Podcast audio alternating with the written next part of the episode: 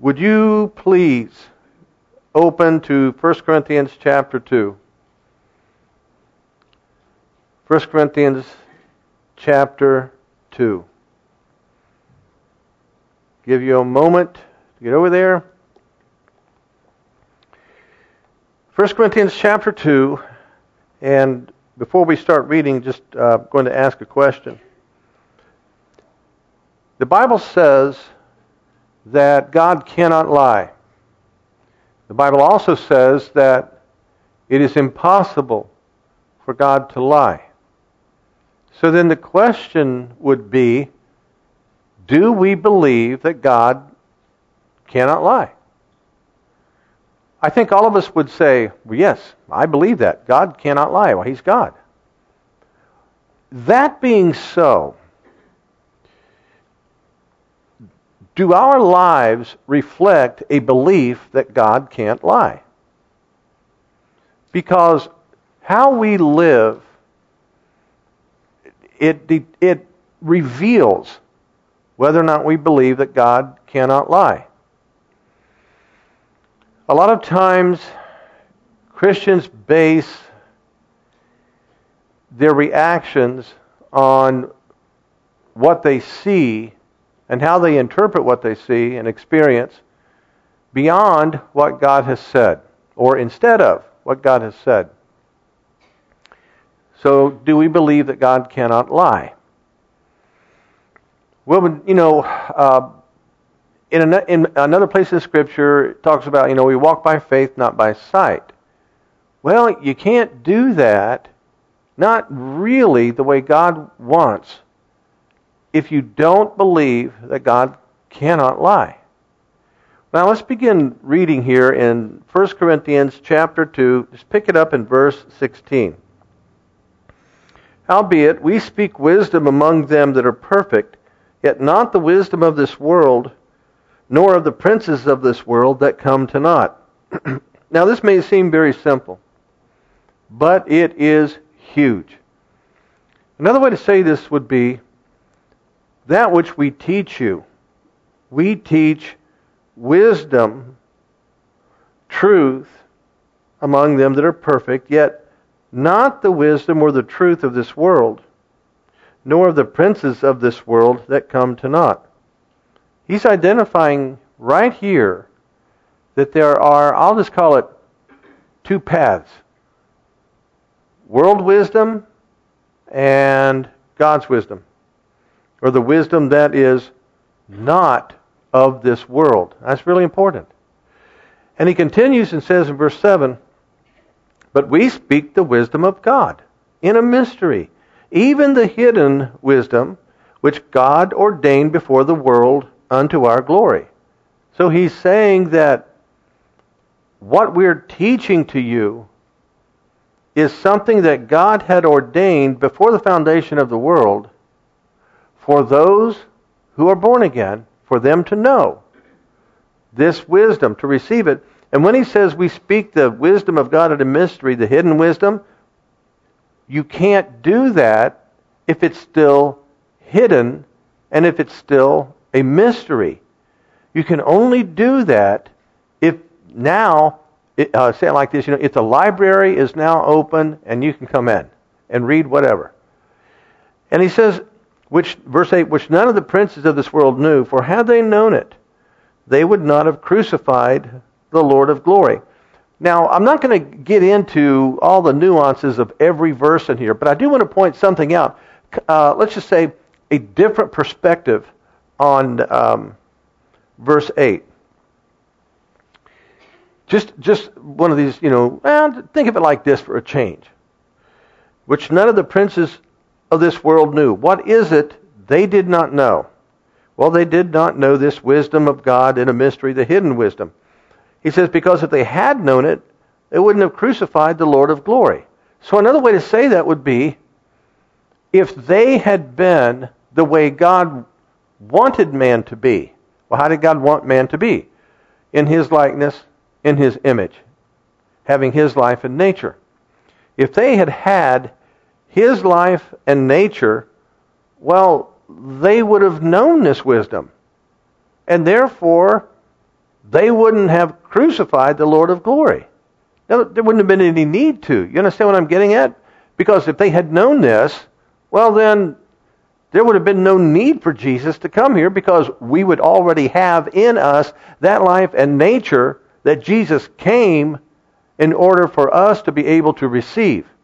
Are you understanding what I'm getting at here? Just a different way to look at this. But he says here in verse 9, But as it is written, Eye hath not seen nor ear heard, neither have entered into the heart of man the things which God hath prepared for them that love him.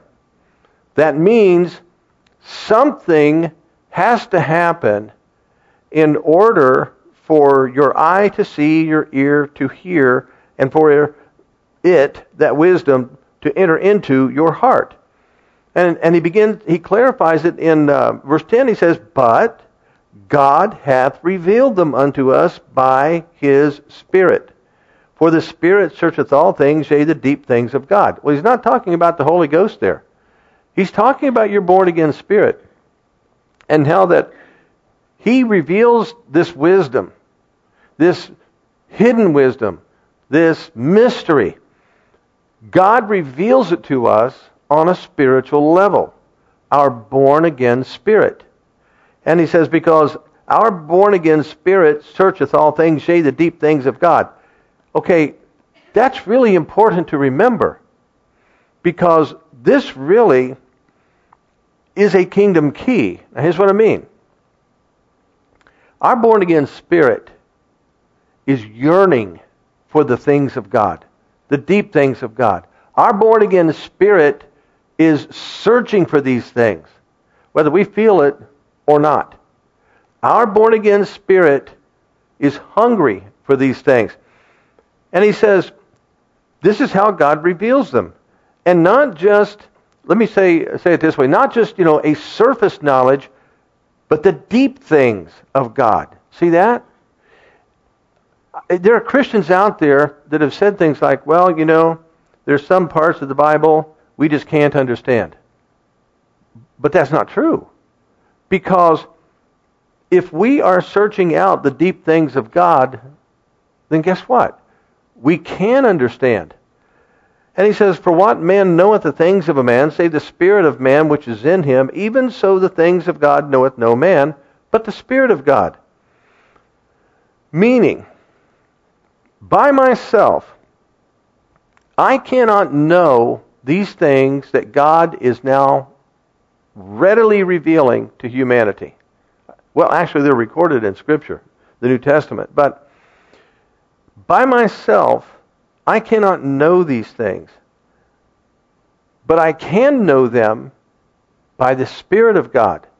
So, once again, what we're seeing here two different ways of knowing things by myself and what I can do, or by the Spirit of God, meaning my new nature, the Spirit, the born again Spirit that is within me.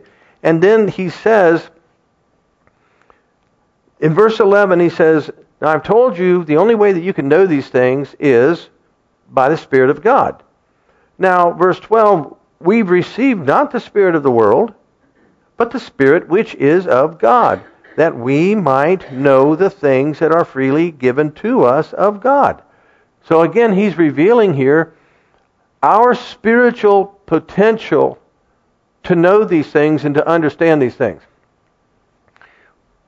Something that tends to, um, you know, as people say, really, you know, well, that just grates on me, is when Christians they say things like, well, you know, I'm too stupid. Well, I just really can't understand the Bible the way you do. I just can't really understand the Bible the way my pastor does. I just really can't. Okay, do you understand that when you say things like that, you're calling God a liar? In other words, you're saying you don't believe him. You're saying that you think he's lied. Because if he says right here that God has given unto us his Spirit, the Spirit which is of God, so that one of the reasons we have it is so that we might know the things that are freely given to us of God. What are the things that are freely given to us of God? The verse 7 wisdom of God in a mystery, the hidden wisdom that God has ordained unto our glory. So therefore, if I start saying things like, "Well, I can never understand that. I, I, I just that that's just way beyond me. I just can't." Okay, then you know what? You're saying, God, you didn't tell me the truth in this passage. Because God's telling you right here, you can understand. Now, granted, I know some people. Uh, I was raised in church, so my whole life I've had kind of like a word foundation being presented to me. I understand that. Some people, maybe they just got born again two months ago, and they don't have a whole lifetime of being in church. I get that. But that doesn't change what God is saying right here. That when we get born again, He's given to us His Spirit, and we have the potential to know these things. And he says, verse 13, which things also we speak, not in the words which man's wisdom teacheth, but which the Holy Ghost teacheth, comparing spiritual things with spiritual. Now, I'm not going to go off on a tangent with this, but he's talking about praying in tongues here. He says, We speak these things in the words which man's, not in the words which man's wisdom teacheth, which the Holy Ghost teacheth. Again, he's saying, he's revealing to you two methods of, of understanding and comprehending and thinking. He says, verse 14, But the natural man receiveth not the things of the Spirit of God, for they're foolishness unto him. Neither can he know them, because they are spiritually discerned. So then, obviously, the lost, they can't. I mean, look, even lost people can understand the Word of God to a point. But beyond that, they don't have a, they can't. It's impossible because they do not have the Spirit of God within, which enables them to understand these things. But as far as Christians are concerned, we can, if we want, try to get a hold of these things with our natural mind. Once you get born again, you know, you still can think however you want to think. And he says, but, you know, if you do that, then a lot of what you're going to hear taught is going to seem foolishness unto you. And boy, howdy, have I encountered that over the years. People, Christians, who want to argue certain things without grasping what God is saying in His Word. And they're coming at it from that natural perspective. And he says, But he that is spiritual judgeth all things, for yet he himself is judged of no man, for who hath known the mind of the Lord that he may instruct him? But we have the mind of Christ. So then, in verse 15, um, let's present it a little differently.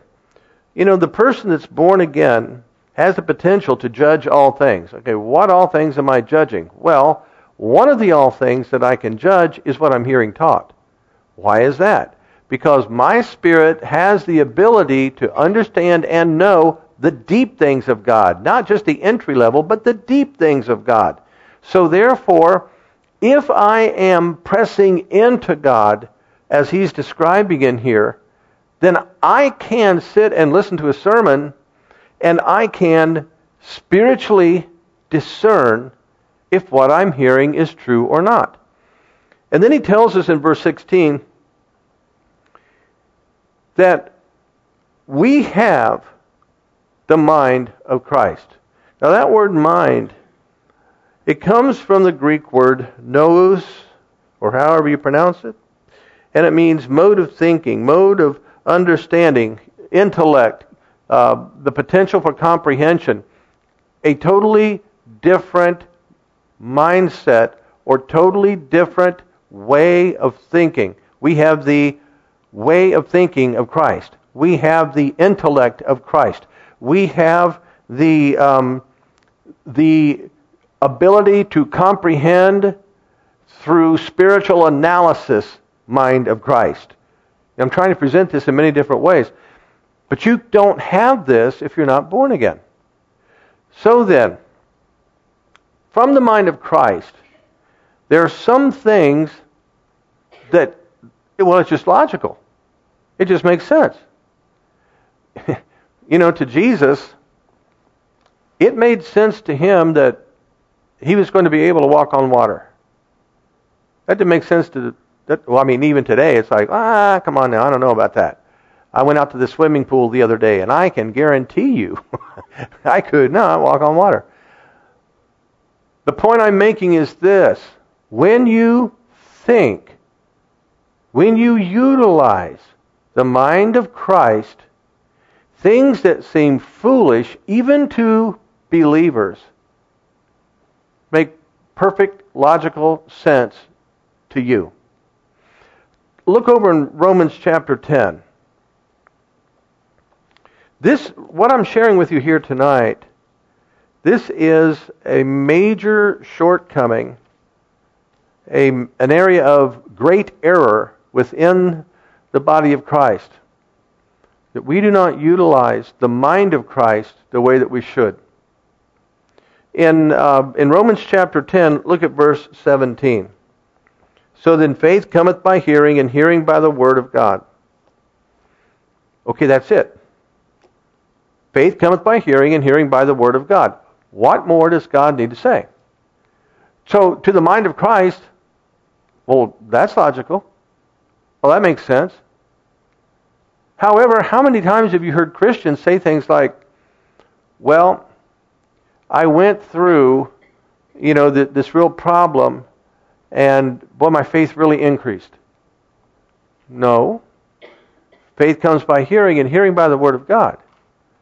Well, I'll tell you what, you know, Grandma got really sick, and and uh, through it all, well, we just trusted God, and our faith, you know, we, we really increased our faith. No, you didn't. You utilized whatever faith you had at that time. But faith comes by hearing, and hearing by the Word of God. Well, then you get over to Jude and you see how that you build yourselves up on your most holy faith by praying in the Holy Ghost. But in you see the whole thing about faith comes by hearing and hearing by the word of God that makes perfect logical sense to the mind of Christ. Listen to Hebrews 12:2 looking unto Jesus, the author and finisher of our faith. Looking unto Jesus, the author and the finisher of our faith. And then in John chapter 1, verses 1 through 3 and verse 14, it says, In the beginning was the Word, and the Word was with God, and the Word was God. The same was in the beginning with God. All things were made by Him, and without him was not anything made that was made. And the Word was made flesh and dwelt among us. And we beheld his glory, the glory as of the only begotten of the Father, full of grace and truth. Faith comes by hearing, and hearing by the Word of God. Jesus, the author and the finisher of our faith. Jesus, the Word that was with God before the beginning, and the Word that was made flesh. Are you following this? So, see, to our born again spirit, which possesses the mind of Christ, all of this makes sense. Our born again spirit doesn't have a problem understanding this. Now, our born again spirit is searching out the deep things of God. So, when this kind of a truth is presented to the born again spirit, the mind of Christ in our born again spirit analyzes that and there is, you know, like they say, the light goes off. you know, it clicks. And the mind of Christ within us says, yeah, faith comes by hearing and hearing by the word. It doesn't come by sickness or disease or tragedy or disaster or bad things or, or good things. Faith comes by hearing and hearing by the word of God, and then I build myself up on it by praying in tongues. Why does it make sense? I mean, that's logical. But yet, you have a lot of Christians, they don't seem to accept that. So, that being the case, how can we say that our faith is increasing absent of the Word? Well, you can't. It's impossible. And yet, you've got Christians out there right now who immediately, just a few minutes into this sermon, would be disagreeing with me. Oh no, you don't understand. You don't know. I okay. You show me in the Bible where God has said, and faith comes by broken legs. Faith comes by somebody you love dying. Faith comes by your house burning down. No, it doesn't say that. No, faith comes by hearing, and hearing by the Word of God. Do you know when you read the Bible, just read it. Internally, you're hearing those words. Do you realize that?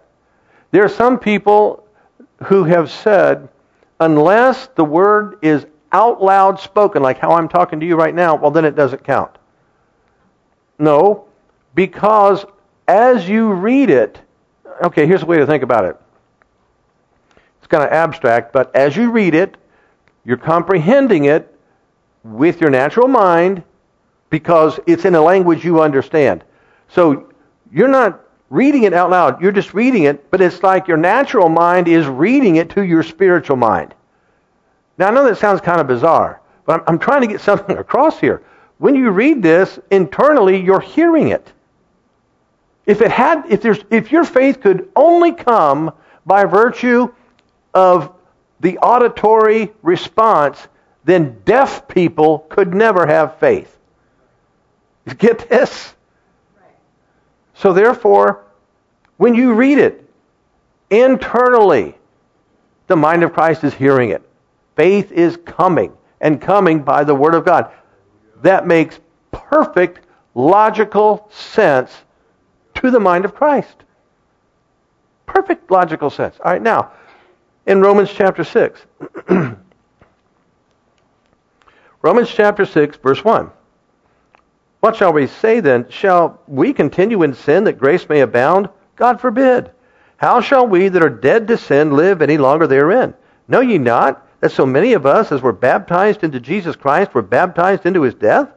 Therefore, we are buried with him by baptism into death, that like as Christ was raised up from the dead by the glory of the Father, even so we also should walk in newness of life.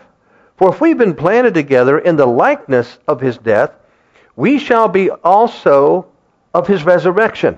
Knowing this, really of his resurrection life. Knowing this, that our old man is crucified with him, that the body of sin might be destroyed, that henceforth we should not serve sin. Verse 14, For sin shall not have dominion over you, for you're not under the law, but under grace. In other words, holiness. you know, God says, I'm holy, be holy. Okay, you realize that you're, you're born again spirit. You're, the mind of Christ is in absolute agreement with this. Total agreement. Meaning, there's no reason for you to ever sin again. Ever. You know, uh, 2 Corinthians 5.17, Therefore, if any man be in Christ, he is a new creature. Old things are passed away. Behold, all things are become new. Well, we just saw here in verse 6 knowing this that our old man is crucified with him. The old man has passed away. That the body of sin might be destroyed. Ephesians 4:24 says that you put on the new man which after God is created in righteousness and true holiness. The mind of Christ hears this and immediately understands and agrees with it. The mind of Christ knows this is true. It makes perfect logic to the mind of Christ. So, if if somebody says, I mean, there are a bunch of other verses we could talk about how that we've been made the righteousness of God and so forth, but you've got Christians out there who would say things like, well, I don't want to call myself righteous because I know how I am. Well, I don't know how you are, but if you're born again, I do know how you are. because if you're truly born again, you're the righteousness of God. Oh, I don't want to call myself that. But that's, this is what God is calling you. So what happens is this. When you start going off on those kind of tangents, ah, I don't want to call myself righteous, you pull scripture out of context and so forth, then what you're doing, you're, it's like you're arguing with the mind of Christ. And if you keep doing that, you can sear your conscience. And you can get, you can get to the point to where You've taken the mind of Christ, if you will, and slammed it into a closet, and you just go about believing whatever you want to believe. When God says in His Word that we no longer have to sin, is He lying? Or is He telling the truth? Now, if He is telling the truth, well, then we don't have to sin. Our problem is not believing God. It's not, it's not allowing the mind of Christ in us to dominate our thought pattern concerning our potential to commit sin. That we're not dominated by sin anymore. And that, yes, in the flesh we do have the potential, but we don't have to do it. We don't have to commit sin anymore. And, you know, a lot of Christians, they just want to talk. In fact, you know, you've, you've got people out there training Christians to ignore the mind of Christ, ignore, you know, and sear their conscience by telling them, well, you know, the grace of God is such to where you don't have to repent anymore. They're training people to sear their conscience. They're training people to start walking a path straight to hell. But the mind of Christ does not come into agreement with that because it's the mind of Christ, the mentality of Christ, the Christ way of thinking. That comes along with your new nature. It's just a part of it. So then we have the ability to analyze from that perspective. Look over in 1 uh, Timothy chapter 5. And I can tell you right now, this next one is going to mess up a whole lot of people. 1 Timothy chapter 5. Now look at this. But Paul is writing this to Timothy. Now who was Timothy? Timothy was younger than Paul. But Timothy, he, he not only heard what Paul taught, he did what he heard.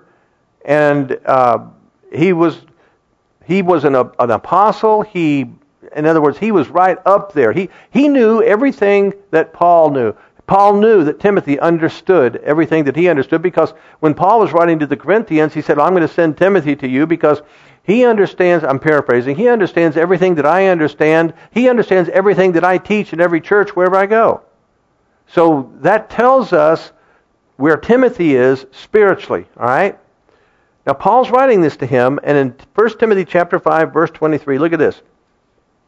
Drink no longer water, but use a little wine for thy stomach's sake and thine often infirmities. now think about that. What's he doing? This is incredible. God allowed this to be included in Scripture.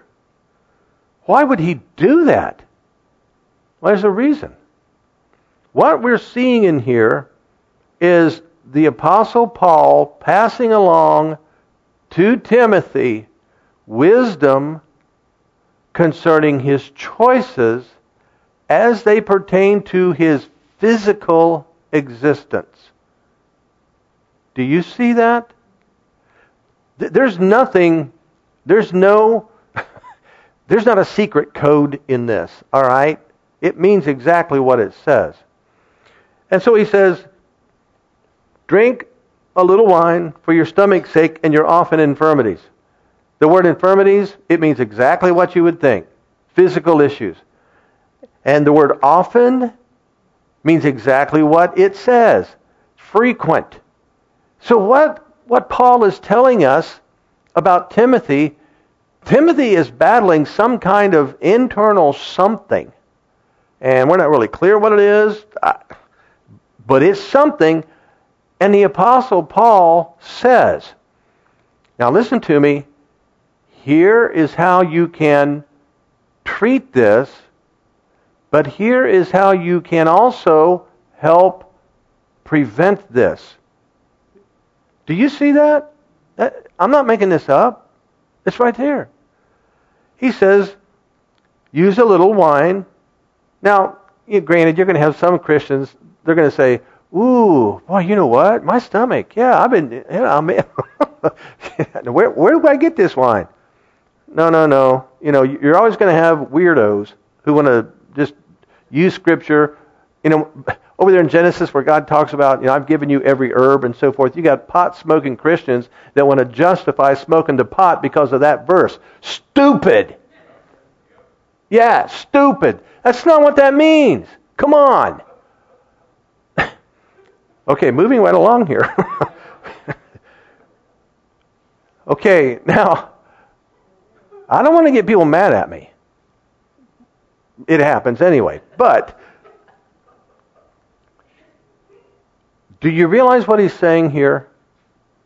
He's saying, Timothy, if you don't do something, you have the potential to contract another episode of this battle that's been going on in your body. Notice what he doesn't say in this. Listen to me. He doesn't say, now, Timothy, remember, you need to confess your healing scriptures 10 times a day. It's not in there. Am I coming against confession of healing scriptures? Absolutely not. The point I'm making is this. There are times we need to take action in the natural to prevent sickness and disease. I don't know how many of you are catching on here. So I'll just go ahead and say it. This whole thing about the vaccine, you have a bunch of fools out there who do not know how to think with the mind of Christ when it comes to this. I've said before from this pulpit, and I'm saying it again.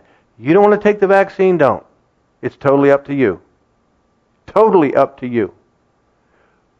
But these people out there who are saying the vaccine doesn't do anything, they're fools.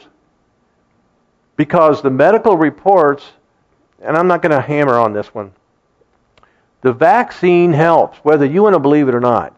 The vaccine helps. But if you don't want to take it, it's honestly, I'm not casting stones. But don't you cast stones. But, now hear me, hear me out. The impression I'm getting based on what I have heard people say and what I have read that people have posted is this. Well, that vaccine, no, I'm not taking that vaccine. Ain't nobody going to tell me what to do, blah, blah, blah, blah, blah, and on and on it goes. I have yet to hear anybody from that side of the fence talk just as strongly about the Word of God and healing and protection. Now, here's what I'm getting at. If you don't want to take the vaccine, then don't take the vaccine. Just don't. However, if you don't take it and you don't do any don't do anything with the word of God to increase your immunity, then you know what? If you get sick, I'll still pray for you. But don't start questioning God. Do you understand what I'm saying? And once again, I want to make this very clear. I am not saying you have to take the vaccine. But don't just assume Look, guys, whether you want to believe it or not, the whole thing of the COVID stuff, it's real. People are very sick. I personally know people who have died from it. They didn't get vaccine, vaccinated. But you know what? Again, that's between you and God. But if you're not going to take it, you need to do something to help yourself rebuke that from attacking your body. And the whole thing of the mask, you don't want to wear a mask? Don't wear a mask. That's up to you. I mean, hopefully they don't come back later on and say, okay, everybody got to wear a mask. I hope they don't. The point I'm getting is what we see right here in Scripture is that we have an example of somebody who had super faith telling another person to, to do something in the natural to deal with a physical something and to prevent it from coming back. Do you, do you see that, honestly? Do you really see this? Because listen, in 1 Corinthians 15, verses 51 through 53, Behold, I show you a mystery. We shall not all sleep, but we shall all be changed. In a moment, in the twinkling of an eye, at the last trump, for the trumpet shall sound, and the dead shall be raised incorruptible, and we shall, and we shall be changed. For this corruptible must put on incorruption, and this mortal must put on immortality. In other words, what God's telling you right here in His Word is this Your body is not infallible. Your body is corruptible. Your body is um, it's mortal, and it has the potential to contract diseases and all kinds of stuff that could kill you. But the day's coming, you're going to have a new body. Okay? But between now and then, we need to use mind of Christ, wisdom, and logic when it comes to how we address the physical stuff. Because it's a reality. It, it's there. And a lot of Christians, man, it's weird. It's almost like they've got their head buried in the sand and want to deny that these things exist. but they do exist. And, and this example right here of Paul telling Timothy what to do, well, you know, you translate that to now, and and I'm not going to tell you that Paul would write and to my son Timothy, get the vaccine. I'm not going to. He might. I don't know. I don't know what he would do. But I know this: we're foolish if we choose not to use medically proven protection and then completely ignore what the Word of God has to say. Look, it's possible to live with that level of faith and not get sick, ever. It really is. But you can't just sit around and do nothing and expect that, okay, boy, I'm, see, here's the thing. And this is my experience, totally my experience. May not be yours. But the people that squawk the most that are anti vaccine, from what I see on, on postings, some of these people I know for a fact they are not walking in the faith they think they are. Well, how do you know that? Based on other things that they say and post. Out of the abundance of the heart, the mouth speaks and the fingers type. and people reveal what's going on inside them. And so, yeah, it's easy to tell when a person's really walking at that level of faith. And the people that are really, truly, truly, truly walking at that level of faith, they're not going to get on social media and, and get into the fray of the debate. But we've got to move on here. But the point I'm making is this we have scriptural proof that using a natural something to deal with a physical something, it's of God. Because Paul would never have told Timothy to do this if it wasn't the right thing to do. Now, look at Romans chapter 8. Romans chapter 8. And just read verse 26 and, and uh, 27. It says, Likewise, the Spirit also helpeth our infirmities, for we know not what we should pray for as we ought, but the Spirit itself maketh intercession for us with groanings which cannot be uttered. And he that searcheth the hearts knoweth what is the mind of the Spirit, because he maketh intercession for the saints according to the will of God. Okay, that makes perfect logical sense to the mind of Christ. The mind of Christ knows that the natural mind of man does not know these things and cannot know these things outside spiritual revelation. And so, therefore, since the Holy Spirit, you, you can go over, don't, we're not going to go there, but in John 14 and John 16, Jesus revealed the Holy Spirit's going to be the individual assigned to be your personal spiritual teacher. And then we see uh, you know, 1 Corinthians chapter 14 and verse 2, He that speaketh in an unknown tongue speaketh not unto men, but unto God. For no man understandeth him, howbeit in the Spirit he speaketh mysteries. So this takes us back then to 1 Corinthians 2, where he talked about the mysteries being revealed to us on a spiritual level, and we speak not in the wisdom, you know, man's words, but the words the Holy Ghost teacheth. Well, here we see that as we're praying in tongues, we're not in communication with humans, we're in communication with God. Our spirit is in communication with God, and we're praying out these mysteries. In verse 4, it says, He that speaketh in an unknown tongue edifieth himself. In verse 14, it says, If I pray in an unknown tongue, my spirit prayeth, but my understanding is unfruitful. So here I see that spiritually, I am in direct communication with God, and the mind of Christ is saying, well, yeah, that makes sense. I mean, when you pray in tongues, obviously, you know, you're not using your own language. You're using the language that comes from God, administered by the Holy Spirit, so that you can pray out these mysteries and, and be edified in the process. The mind of Christ agrees with this. But yet you have churches, and yet even in entire denominations are going to tell you, no, that's not for today. well, how do you, you're calling God a liar. Because if God says this in His Word, then it works. There's no other way to get around that. So if I pray in tongues, this is happening, and my mind, my, the mind of Christ, is receiving that which it has been searching for. This teaching, this knowledge, this understanding, the hidden wisdom, and so forth, these mysteries. And the mind of Christ is saying, yeah, it, it, this makes all the sense in the world to me. But the natural mind, you know, wants to put up a fuss and an argument. That's one of the reasons why it's so hard for some people to start speaking in tongues because, you know, I lead in a prayer and they pray to be filled with the Holy Spirit. And you guys know how I do it. I give all these step by step instructions. And then they're standing there trying to analyze this with their natural mind. I've even been asked, okay, so what do I say? well, were you not listening to me? You just began to, yeah, but I know, uh, but what do I say?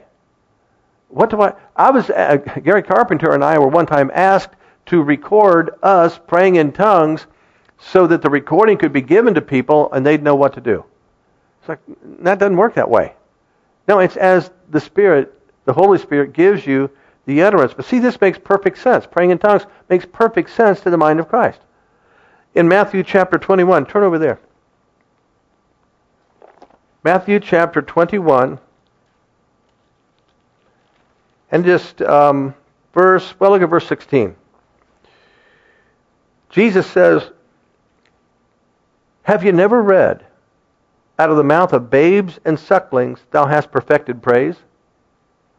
Now, I'm not going to, don't have time to go into all that, but the mouth of babes and sucklings, what he's talking about is people who are newly born again.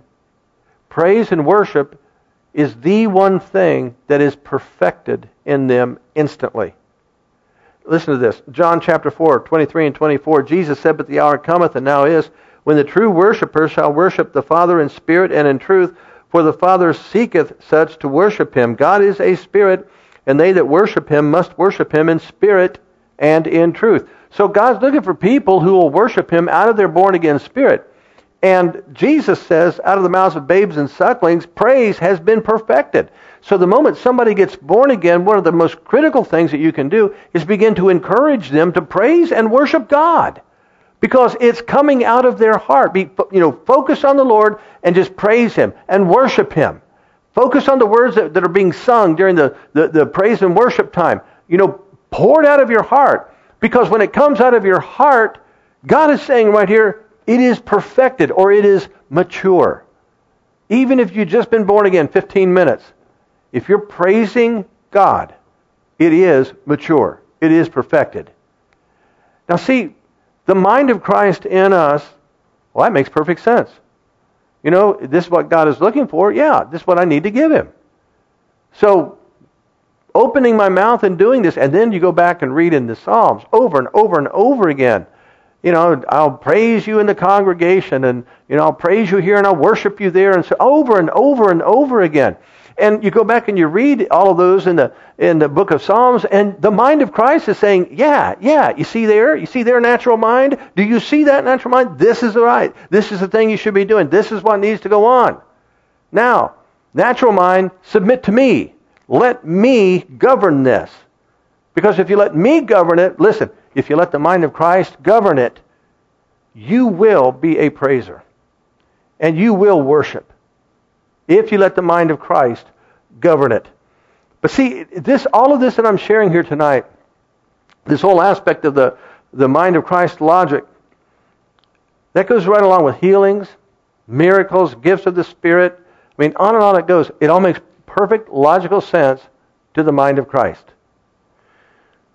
But it's our natural mind which sometimes has been corrupted by an erroneous religious background and teaching that drills it into us that no, this isn't right. No, this isn't for today. No, this is not.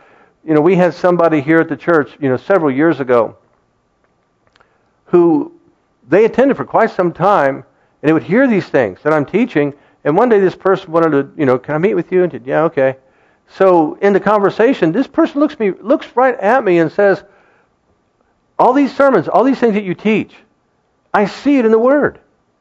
I see what you're what you're teaching. And I and I can't come against it. I cannot say it's wrong. However, that's not how I was raised to believe. Because in the church I used to attend, here's what we believed. So this person is telling me, I cannot refute what you're teaching. I see it in the Word of God. And yet that person overrode the mind of Christ with the natural mind, and then that person left the church. You, you want to talk about being mystified. it's like, wait a minute, you agree with me? And you're leaving because of it? This doesn't make any sense. But the person was nice. Nice about the whole thing. I just can't get past. I just can't. No, you know what? You're overriding the mind of Christ. Now, that brings up some questions. Look in Proverbs chapter 3. All of this brings up, you know, okay, I want the mind of Christ to dominate. Well, look here. Let's look at a few things. In, in Proverbs chapter 3, verse 5 Trust in the Lord with all thine heart, and lean not unto thine own understanding. See that? We have the ability to understand things from the natural mind. And he says, Trust in the Lord, don't lean to your own understanding. In all your ways, acknowledge Him. Another way to say that relative to tonight, in all your ways, acknowledge the mind of Christ, and He shall direct your paths. Because if you try to keep analyzing things with the natural mind, then the paths God wants to lead you on oftentimes are not going to make sense. Well, no, I just don't I don't think that's the thing I should do. And the mind of Christ is saying, but wait a minute. You've been asking God for direction. He's giving it to you. I, the mind of Christ, am in agreement with what He's revealed to you, but you're going with your natural mind. Well, look over in Romans. Romans chapter 12. And some of you already know what, what verse we're going to read. Romans chapter 12, verse 2.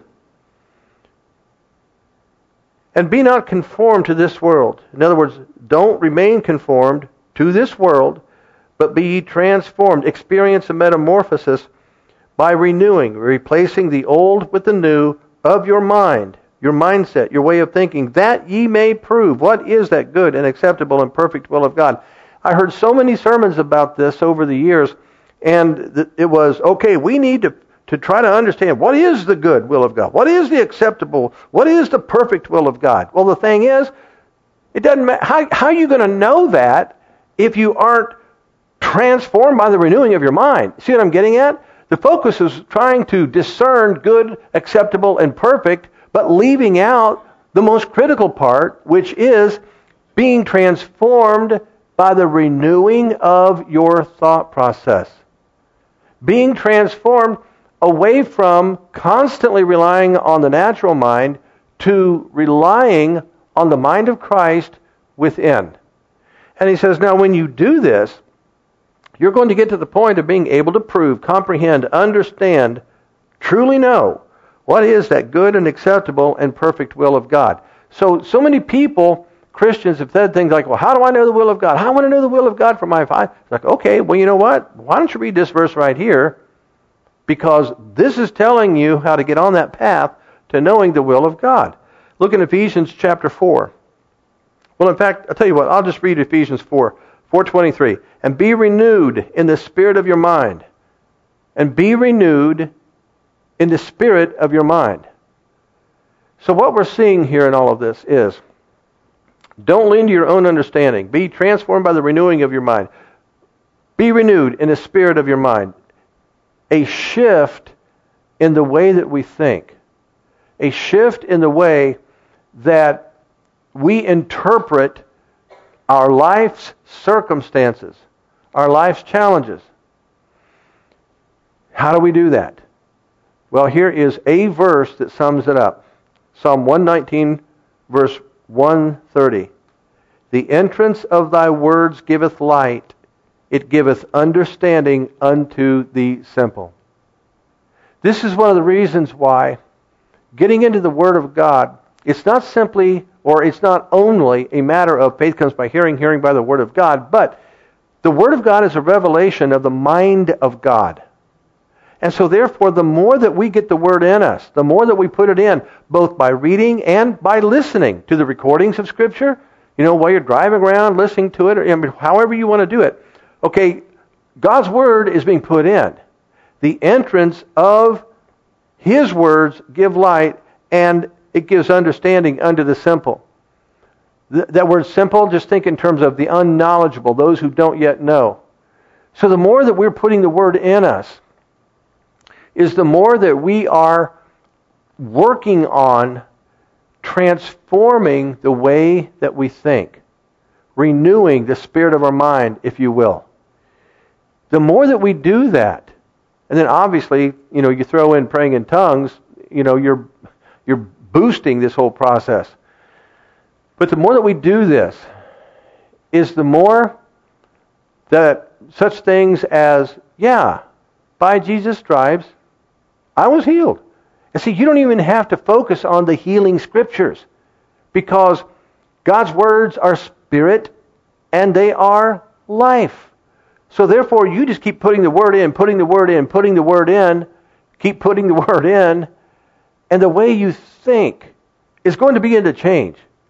It's going to begin to go, you, go through that transformation process so that you start analyzing things more from the mind of Christ and that logic than you do from natural logic. You know, when if you go through and read Matthew, Mark, Luke, and John, there are times you can tell where the apostles they weren't really sure about some of the decisions Jesus made. But yet to Jesus it made perfect sense. because well this is what, you know, I don't do anything unless the Father tells me to do it. And so he says, "All right, well we're going to do this." And, you know, well, the whole thing about Lazarus, remember that?